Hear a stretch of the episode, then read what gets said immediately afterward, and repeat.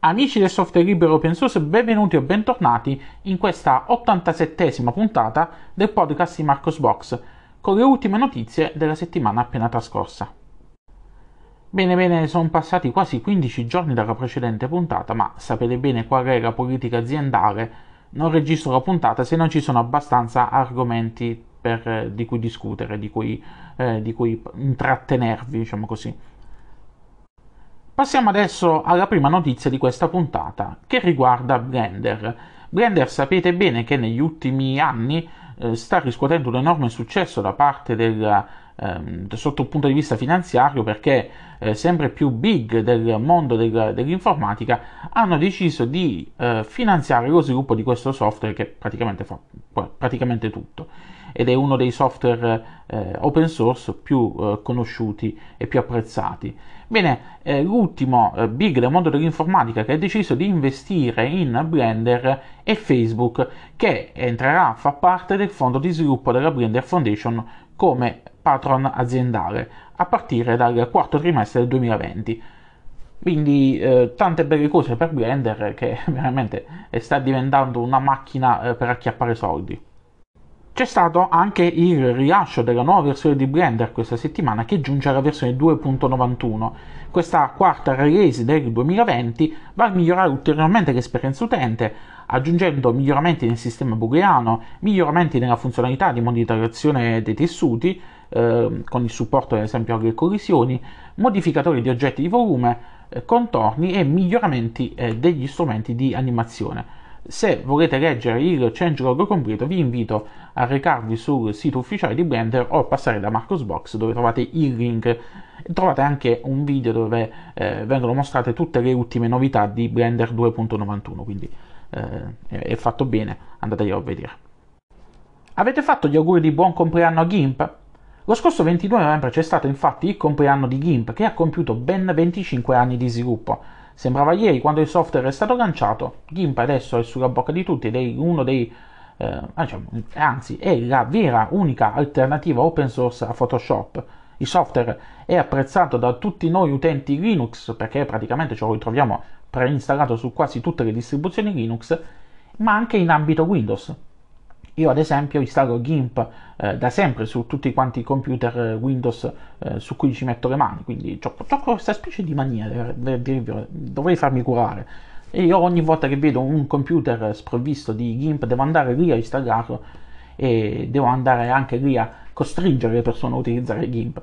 E perché? Perché è un software che è eh, abbastanza semplice da utilizzare perché non è, eh, non è di tutta questa grande difficoltà è open source ed è eh, più che ottimo per la stragrande maggioranza dei eh, lavori che noi possiamo fare per quanto riguarda la grafica eh, sui nostri eh, computer. Quindi eh, tiratina d'orecchio a tutta quella gente che va a craccare Photoshop per fare giusto due, due fesserie di ritocchi in croce, quando può farli benissimamente con GIMP. GIMP basta e avanza. Anzi, magari vi lascio anche in calce un canale YouTube che eh, segue lo sviluppo di GIMP che pubblica tutorial e quant'altro. Quindi GIMP è eh, anche capace di essere un software apprezzato nel mondo, del, eh, nel mondo Windows e nel mondo professionale. Bene, comunque, eh, buon compleanno GIMP e altri 100 di questi giorni. Vivaldi, oltre ad essere stato un compositore e violinista italiano considerato tra i massimi esponenti del barocco musicale, è anche un browser web Molti di voi conosceranno di certo Vivaldi, si tratta di un browser web basato su Chromium, non open source, che è nato, eh, diciamo così, dalla, dalla mente eh, di, eh, dell'ex CEO e cofondatore di, di, Opera. Ho avuto in passato, il, nel lontano 2015, anche eh, il piacere di intervistare il team che sviluppa Vivaldi e nell'intervista eh, si parlò dei, dei piani futuri di questo software che ricordo adesso è attualmente basato su Chromium, è disponibile eh, su eh, su tutti i principali sistemi operativi, quindi Windows, Mac OS e Linux, è anche disponibile su Android ed offre una serie di eh, caratteristiche davvero interessanti che lo distinguono dagli altri browser basati su Chromium. Adesso eh, sta per aggiungere una nuova funzionalità che eh, questa nuova funzionalità, in realtà una funzionalità che in tempo era presente su, eh, sui browser web, ma che via via è scomparsa perché eh, gli sviluppatori di browser web si sono concentrati soltanto sulla navigazione, rimuovendo tutto, tra virgolette, il superfluo.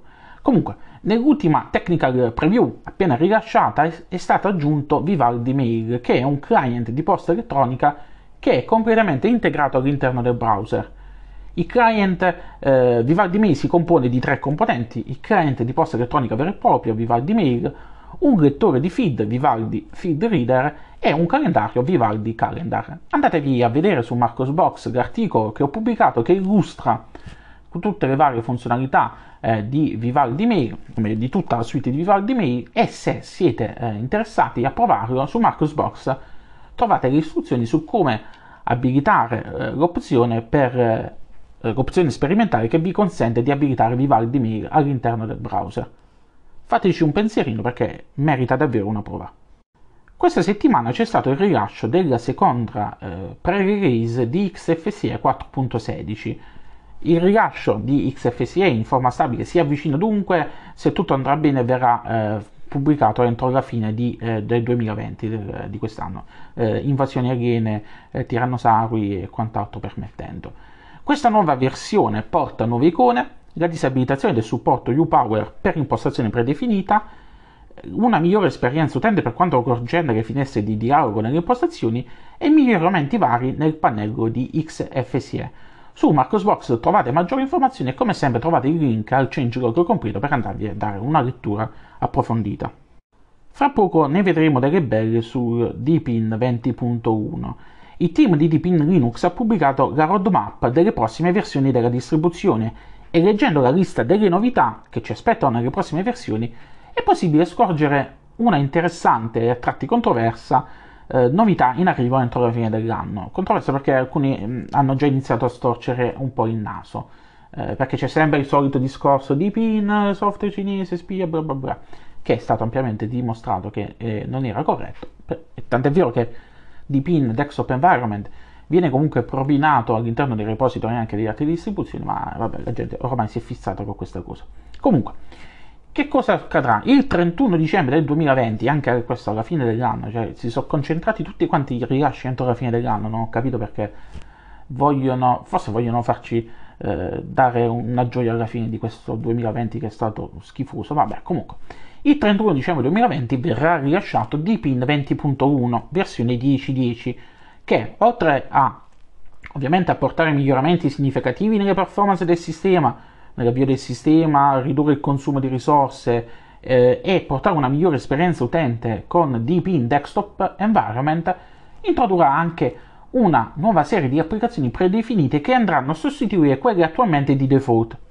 Il, tem- il team di sviluppo di Deepin ha infatti deciso di sviluppare un set di applicazioni base per quanto riguarda la navigazione, la gestione della posta elettronica e anche altre applicazioni di sistema avremo Deepin Browser che andrà a sostituire Firefox, andremo Mail che sostituirà Thunderbird, avremo Disk eh, Manager che andrà a sostituire Gparted e avremo Camera che andrà a sostituire Cheese. Il team di Deepin con questa mossa si allinea quindi alla diciamo così, politica aziendale dei sistemi operativi proprietari che offrono un'ampia gamma di applicazioni sviluppate in casa e che eh, sono 100% integrate con il sistema. Ovviamente, qualora lo vogliate, potete continuare a utilizzare eh, su, uh, su Deepin il vostro browser web predefinito, nulla vi vieta di installarlo e di utilizzarlo. Sarà comunque interessante vedere eh, su cosa si baserà Deepin Browser, molto probabilmente su Chromium, e come verrà gestita la politica degli aggiornamenti di tutto. Evidentemente gli è più comodo per loro fare un qualcosa tutto in casa anziché eh, mantenere allineate le versioni di, eh, di Firefox, Thunderbird e quant'altro. Che poi tra parentesi ho visto che questa tendenza a sviluppare browser web in casa appartiene anche a altre distribuzioni orientali. Qualche tempo fa provai una distribuzione della Corea del Sud e anche in quel caso veniva sviluppato un browser web interno, ma eh, vogliono fare queste cose, non lo so.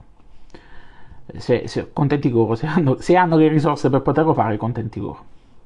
Come vi ho detto prima, si stanno concentrando tutti i rilasci per la fine dell'anno e dentro la fine dell'anno, durante le festività natalizie, se tutto va per il verso giusto, verrà rilasciato anche Linux Mint 20.1 che eh, fare tante cose di questa nuova versione introdurrà Hypnotix. Ormai praticamente gli sviluppatori si sono concentrati su questo software, ve ne avevo parlato già negli scorsi mesi, si tratta di un lettore IPTV che verrà preinstallato su Linux Mint. Dall'ultimo post che, eh, di cui vi ho parlato di, di, di, questo, di questo software sono stati fatti diversi miglioramenti al programma, il software è stato dotato di una schermata delle preferenze in cui è possibile configurare le fonti, eh, c'è il supporto MPV, eh, adesso è stata aggiunta la possibilità di gestire oltre ai canali TV anche le librerie VOD per i film e le serie TV, è una funzionalità poi interessante anche perché eh, consente di, di, ehm, di, gestire anche le categorie dei film, eh, consente di gestire le serie TV per stagioni, eh, consente di eh, andare a recuperare anche informazioni eh, sui M database mh, mm, per quanto riguarda film e serie TV che andiamo a guardare e state, mm, c'è stata messa molta cura in questo software. Ovviamente il team di Linux Mint ha rilasciato eh, una beta che è possibile testare su Ubuntu e derivate, che mh, mm, trovate il link su Marcosbox, e ha fatto sapere che lo sviluppo di Hypnotix, che sembra il nome di un Pokémon, se ora che ci penso, eh, non si fermerà qui, ma verrà donato al software anche il supporto EPG, eh, il supporto PVR, le categorie personalizzate, i preferiti e la possibilità di nascondere i contenuti inutilizzati. Quindi nelle prossime versioni verrà dato ancora maggiore attenzione a questo software. E che dire, il team di Linux Mint si è fissato, secondo me, e piacerà moltissimo a qualcuno degli sviluppatori, magari stesso anche al patron stesso Clement Lefebvre, eh, che si sono accaniti su questo software. Però è un software in più, è davvero interessante perché chi fa uso di questi tipi di software su Linux era un po' sprovvisto e oh, è tutto, tutto grasso che corre, fa bene anche altre, a tutte quante le altre distribuzioni. Che poi io dico grasso che corre, ma sapete sono vegetariano, quindi vabbè. Le ultime due notizie di questa settimana riguardano l'hardware. La prima notizia riguarda Pine64 che ha annunciato il preordine del PinePhone KDE Community Edition questa edizione del PinePhone viene fornita con una build di KDE Plasma Mobile basata su Manjaro Linux. Lo smartphone verrà spedito nella confezione personalizzata progettata dal team di eh, Plasma Mobile, quindi mi immagino colori messi un po' così e padding eh, alla CDC e avrà anche un logo, il logo di KDE sul retro. Due sono le configurazioni disponibili, l'edizione quella economica da 149 dollari che comprende eh, 2 GB di RAM e una memoria da, 3, da 16 GB.